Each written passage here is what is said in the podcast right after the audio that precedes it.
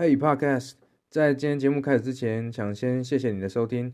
呃，最近在各个平台都帮大家上了很多的内容，包含抖音、IG、Facebook、YouTube。如果你喜欢我的内容，觉得对你有帮助的话，欢迎搜寻 Ethan 刘成浩。在 FB 上面的人跟在 IG 上面的人是不同一群人，年龄层已经我已经感觉到区分了。对，年龄层是一个区分，还有他们期待在不同的社群频道上面看到的东西是不同的。嗯，怎么说？我们用实体世界的空间来做比喻就知道，其实社群平台就好像我们现在在交流一样，Facebook 就像在你家客厅，里面就是放一些亲子啊、生活啊，大家期待是看到这个嘛？可是 IG 是吗？IG 不是，IG 像是一个艺廊，视觉冲击的，或者像一个咖啡厅，大家正在跑趴的去旅游拍美照的。它东西必须要美，它不美不能活在 IG，但 是不兼容于 IG 里面的人的，对。还有一个叫抖音嘛，TikTok，大家应该有听过嘛。